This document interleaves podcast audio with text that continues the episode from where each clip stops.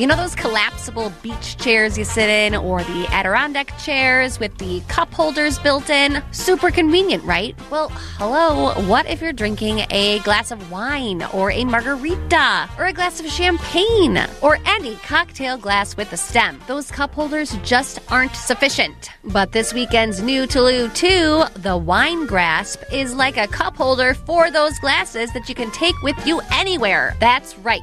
Wine Grasp is perfect for keeping your drink in easy reach when you're getting together with friends or just lounging by yourself on the porch. It grips sturdily to outdoor tables, chairs, and other solid surfaces to free up your hands for eating, reading, or whatever else you're doing in the summer sun. Wine Grasp works with all stemmed glassware, including wine glasses, martini glasses, margarita, champagne, and cocktail glasses.